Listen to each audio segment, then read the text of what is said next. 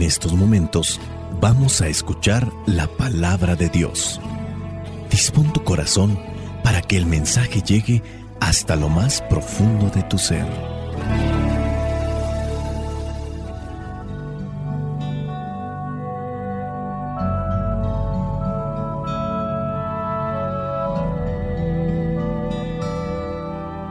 El Evangelio que la iglesia nos presenta para el día de hoy corresponde a Marcos, capítulo 12, versículos del 28 al 34. Dice así, al ver que Jesús les había contestado bien, uno de los maestros de la ley que los había oído discutir, se acercó a él y le preguntó, ¿cuál es el primero de todos los mandamientos?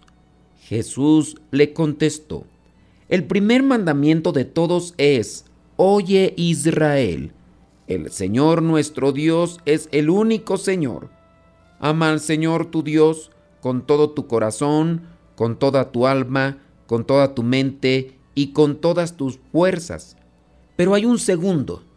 Ama a tu prójimo como a ti mismo. Ningún mandamiento es más importante que estos. El maestro de la ley le dijo, Muy bien, maestro, es verdad lo que dices. Hay un solo Dios y no hay otro fuera de él. Y amar a Dios con todo el corazón, con todo el entendimiento y con todas las fuerzas. Y amar al prójimo como a uno mismo. Vale más que todos los holocaustos y todos los sacrificios que se queman en el altar. Al ver Jesús que el maestro de la ley había contestado con buen sentido, le dijo, No estás lejos del reino de Dios. Y ya nadie se atrevía a hacerle más preguntas. Palabra de Dios. Te alabamos, Señor. Señor Jesucristo, nuestro divino Salvador gracias te damos por tu infinito amor. Escuchamos en la palabra, te recibimos y adoramos en la Eucaristía, te servimos en los hermanos.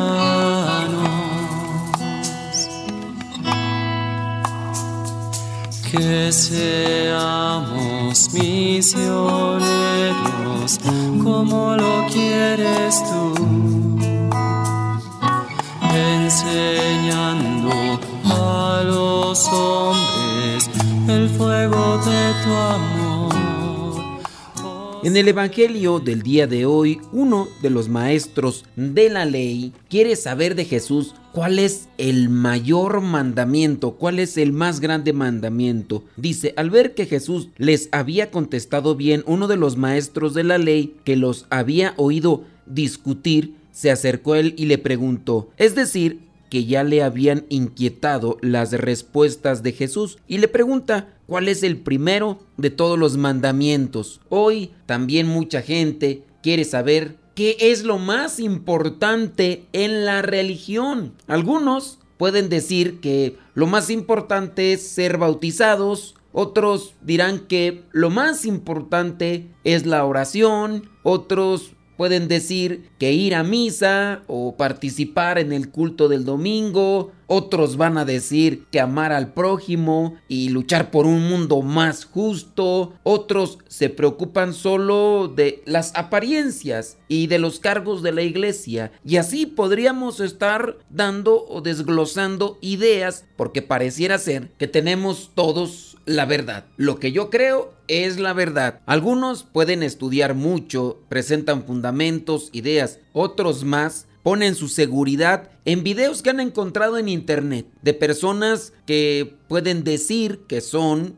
algo, se ponen quizá la vestimenta que refiere lo que dice que son y se ponen a decir ideas que son una novedad y muchos les creen aunque no tengan la seguridad si realmente son esas personas lo que dicen ser. Cuando la persona aquella que se presenta en el video o en el audio ha convencido aquel que está mirando, el que vio o el que escuchó las ideas, se convence de ellas y ahora se dedica a promulgarlas, aunque puede ser que estén equivocados y no tengan su fundamento. Y esto no solamente con cuestiones de religión, esto se da en todos los ámbitos. Pero regresemos al texto bíblico para ir formulando una reflexión que nos pueda ayudar a ser mejores. En aquel tiempo, en el tiempo de Jesús, los judíos tenían una gran cantidad de normas para reglamentar la práctica, la observancia de lo que vendrían a ser los diez mandamientos de la ley de Dios. Algunos decían que todas esas normas tienen el mismo valor,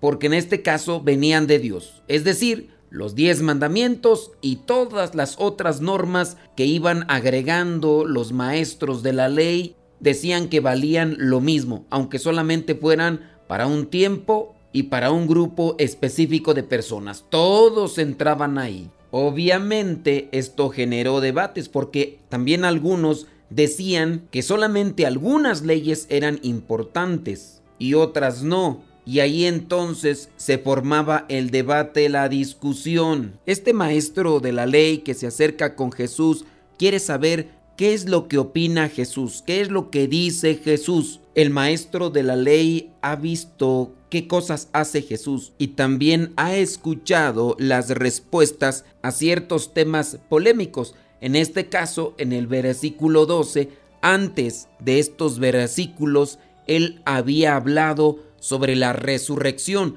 un tema polémico también entre los fariseos, los maestros de la ley. Cuando hace este maestro de la ley la pregunta a Jesús, este le responde con un pasaje bíblico, que de hecho es del libro del Deuteronomio capítulo 6. El primer mandamiento de todos es Shema Israel, que también es traducido como Oye Israel, el Señor nuestro Dios es el único Señor. Ama al Señor tu Dios con todo tu corazón, con toda tu alma, con toda tu mente y con todas tus fuerzas. Pero Jesús le dice, hay un segundo, ama a tu prójimo como a ti mismo. Ningún mandamiento es más importante que estos. El maestro de la ley está de acuerdo con Jesús e incluso le dijo que hacer eso vale más que todos los holocaustos y todos los sacrificios que se queman en el altar. Eso es lo que da la salvación. Eso es lo que quiere Dios. No tantos sacrificios en el altar como se acostumbraba en aquellos tiempos que incluso por eso Jesús entró al templo y sacó a todos los vendedores de animales y a los cambistas porque se enfocaban tanto en el sacrificio de animales y pensaban que así ellos serían gratos a los ojos de Dios, así como en su momento quizá lo fue Abel, que ofrecía un sacrificio a Dios y Dios miraba con buenos ojos a Abel, pero después Caín se llenó de envidia y asesinó a su propio hermano. Caín también ofrecía sacrificios a Dios, aunque le daba de lo que le sobraba. Jesucristo, al estar escuchando a este maestro de la ley y al escucharle decir que amar a Dios con todo el corazón, con toda la mente, con todo el ser y amar al prójimo como uno mismo vale más que todos los holocaustos, Jesús le dice, no estás lejos del reino de Dios. El reino de Dios consiste en unir los dos amores, amor a Dios y amor al prójimo, incluso si me odia, incluso si me persigue, si me levanta falsos. Nosotros también debemos de tener sentido común en nuestra relación con Dios. Nuestros planteamientos religiosos deben tener una jerarquía, deben tener un orden, deben de estar armonizados, pero unos deben tener el primer lugar, unos deben ir después de otros. Si hoy nos preguntaran a nosotros cuál es el primero de todos los mandamientos y de todas las cosas que realizamos dentro de la iglesia. Puede ser que nosotros también entremos en discusión porque cada quien habla como le va en la feria, dicen allá en mi rancho. Muchos hablamos de un conocimiento, otros hablan a través de una experiencia, otros hablan de lo que se imaginan, de lo que suponen, otros hablan de lo que han visto en los demás. Pero ¿qué será realmente lo que nos pide Dios? ¿Qué será aquello que deberíamos de poner en primer lugar, en segundo, en tercero? ¿No seremos también como los maestros de la ley o los fariseos que andamos haciendo cosas, pero que a lo mejor estamos haciendo aquellas que están en último lugar como si fueran las primeras? ¿No será que le estamos dando demasiada importancia a las cosas de afuera, a lo que son tradiciones, devociones, y no le estamos dando importancia a lo elemental, a lo que nos acerca al reino de Dios? Puede ser que algunas personas sean muy estrictas, muy precisas, muy puntuales para llevar todo aquello que se realiza conforme a lo religioso, aquellas cuestiones que son de fe, que son de piedad, pero ahí en el núcleo familiar son fríos, son déspotas, son altaneros, son soberbios, o por qué no incluirnos, ¿verdad? Puede ser que me esté considerando que yo no estoy haciendo esas cosas y sé el primero en la lista de muchos. San Agustín decía una frase, ama y haz lo que quieras. Esta frase es muy corta, pero puede decir mucho si la reflexionamos y tenemos un sentido claro de lo que es amar pero podemos estar dando vueltas en un círculo de ideas, porque yo considero lo que es amar, me acerco a la idea de Agustín de Hipona, filósofo, teólogo, y puede ser que tu tía tenga otra idea de lo que es amar, o tu primo, o tu hermano, o tu esposo, y esa idea esté totalmente contaminada. Nos hace falta mucho reflexionar para poder entrar en el pensamiento de Dios y no es que lo podamos hacer de manera plena, pero hay que acercarnos a lo que nos pide Dios. Mirando el texto, versículo 30 de este capítulo 12. Ama al Señor tu Dios con todo tu corazón ¿De qué manera tú podrías expresar que es amar a Dios con todo el corazón? Dice, con toda tu alma. ¿Cuál podría ser tu idea de amar a Dios con toda tu alma, con toda tu mente y con todas tus fuerzas? ¿Cómo podría uno describir esto? ¿Cómo podría uno compararlo con esas relaciones que podríamos tener de amistad, de cariño, esas relaciones de amor que podemos tener con los demás? ¿Habrá alguien que pueda decir que ama a una persona más que a Dios? Y ahí es donde caemos en la confusión porque en la cuestión de amor podemos estarnos enfocando en la cuestión filial, en la cuestión del eros, o quizá nos hace falta más acercarnos al amor ágape, que es el amor de Dios. Algunas mamás podrán decir que aman más a sus hijos que a Dios. Oye, pero ¿te refieres a ese amor como ágape, como eros o como filial? Ah, es que no sé de qué te refieres, yo solamente sé que amo mucho a mi hijo. Y habrá una señora que dice que ama mucho a su esposo. Y habrá un señor también que dice que ama mucho a su esposa o a su amante. Pero ¿de qué tipo de amor estamos hablando? ¿De qué tipo de amor se habla aquí en la Biblia? Dentro de lo que es el amor filial, ¿a quién se debe de amar primero? Ah, es que no sé a qué te refieres cuando es el amor filial. Bueno, ahí ya empieza un problema y una dificultad que nos está llevando quizá por el camino retorcido. Nos hace falta profundizar para conocer y también nos hace falta la gracia de Dios para tener sabiduría y distinguir lo que quiere Dios de cada uno de nosotros y de esa manera ser felices. Soy el Padre Modesto Lule de los misioneros servidores de la palabra. La bendición de Dios Todopoderoso, Padre, Hijo y Espíritu Santo, descienda sobre cada uno de ustedes y les acompañe siempre vayamos a vivir la palabra. Lámpara es tu palabra para mis pasos, luz en mi sendero. Lámpara es tu palabra para mis pasos, luz en mi sendero.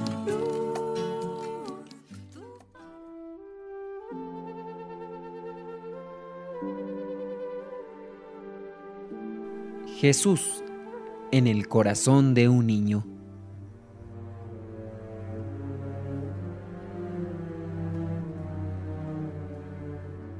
Mañana en la mañana abriré tu corazón. Le explicaba el cirujano a un niño, y el niño interrumpió, ¿Usted encontrará a Jesús allí? El cirujano se quedó mirándole y continuó. Cortaré una pared de tu corazón para ver el daño completo. Pero cuando abra mi corazón, ¿encontrará a Jesús ahí? volvió a interrumpir el niño. El cirujano se volvió hacia los padres, quienes estaban sentados tranquilamente. Cuando haya visto todo el daño allí, planearemos lo que sigue ya con tu corazón abierto.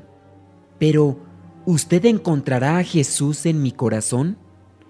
La Biblia bien claro dice que Él vive allí. Las alabanzas todas dicen que Él vive allí. Entonces, usted lo encontrará en mi corazón. El cirujano pensó que era suficiente y le explicó, Te diré qué encontraré en tu corazón. Encontraré un músculo dañado, baja respuesta de glóbulos rojos y debilidad en las paredes y vasos. Y aparte, me daré cuenta si te podemos ayudar o no. Pero, ¿encontrará a Jesús allí también? Es su hogar, Él vive allí, siempre está conmigo. El cirujano no toleró más los insistentes comentarios y se fue. Enseguida se sentó en su oficina y procedió a grabar sus estudios previos a la cirugía. Aorta dañada, vena pulmonar deteriorada, degeneración muscular cardíaca masiva, sin posibilidades de trasplante, difícilmente curable. Terapia, analgésicos, y reposo absoluto. Pronóstico. Tomó una pausa y en tono triste dijo, Muerte dentro del primer año. Entonces detuvo la grabadora. Pero tengo algo más que decir. ¿Por qué? ¿Por qué le hiciste esto a él? Tú lo pusiste aquí, tú lo pusiste en este dolor y lo has sentenciado a una muerte temprana. ¿Por qué? De pronto, una voz le contestó, El niño, mi oveja, ya no pertenecerá a tu rebaño, porque él es parte del mío y conmigo estará toda la eternidad. Aquí en el cielo, en mi rebaño sagrado, ya no tendrá ningún dolor, será confortado de una manera inimaginable para ti o para cualquiera. Sus padres un día se unirán con él conocerán la paz y la armonía juntos en mi reino, y mi rebaño sagrado continuará creciendo.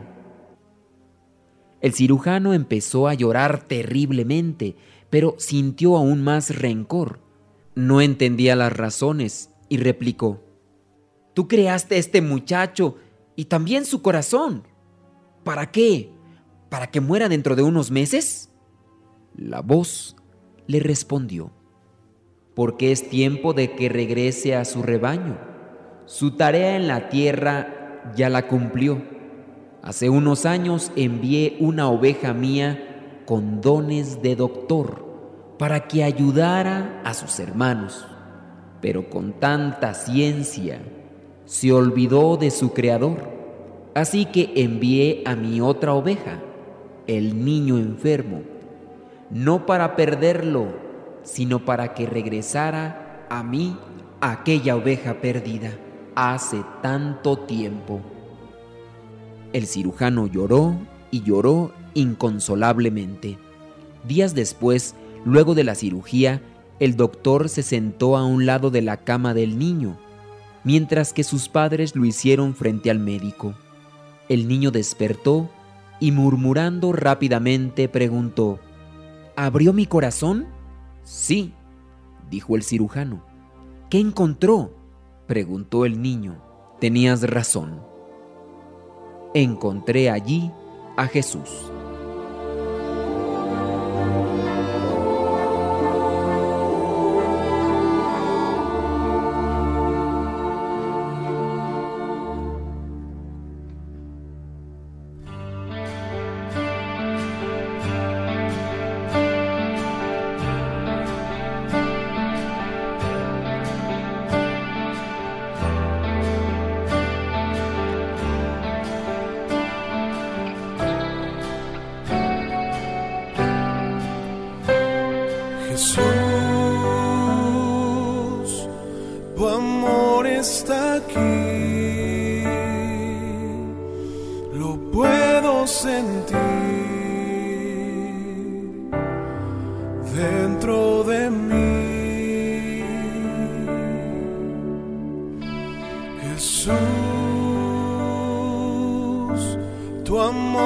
Está aquí,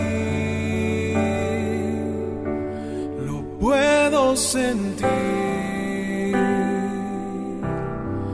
dentro de mí y me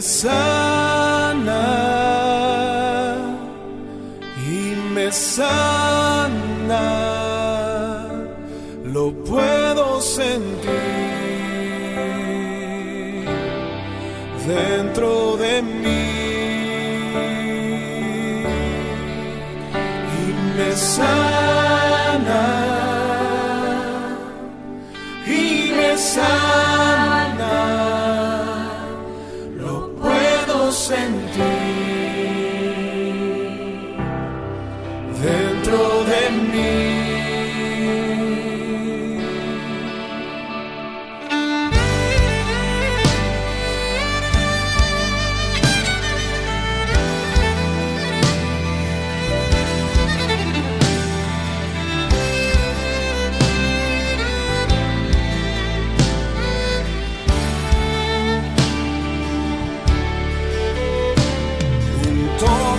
tu amor me está llenando.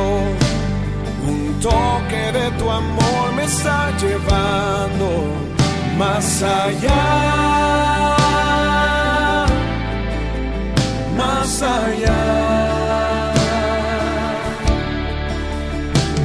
Un toque de tu amor me está llenando.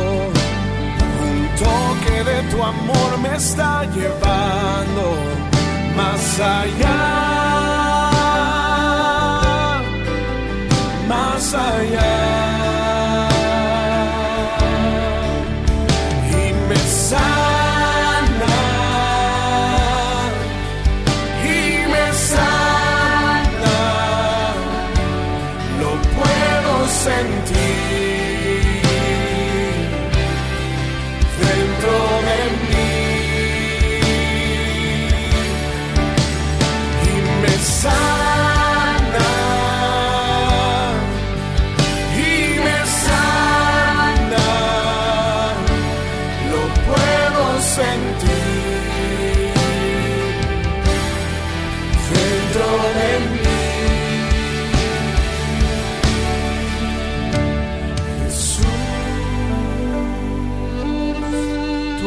amor está aquí.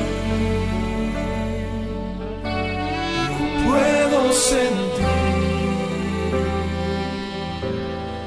dentro de mí. Jesús,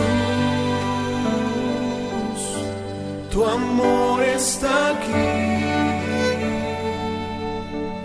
lo puedo sentir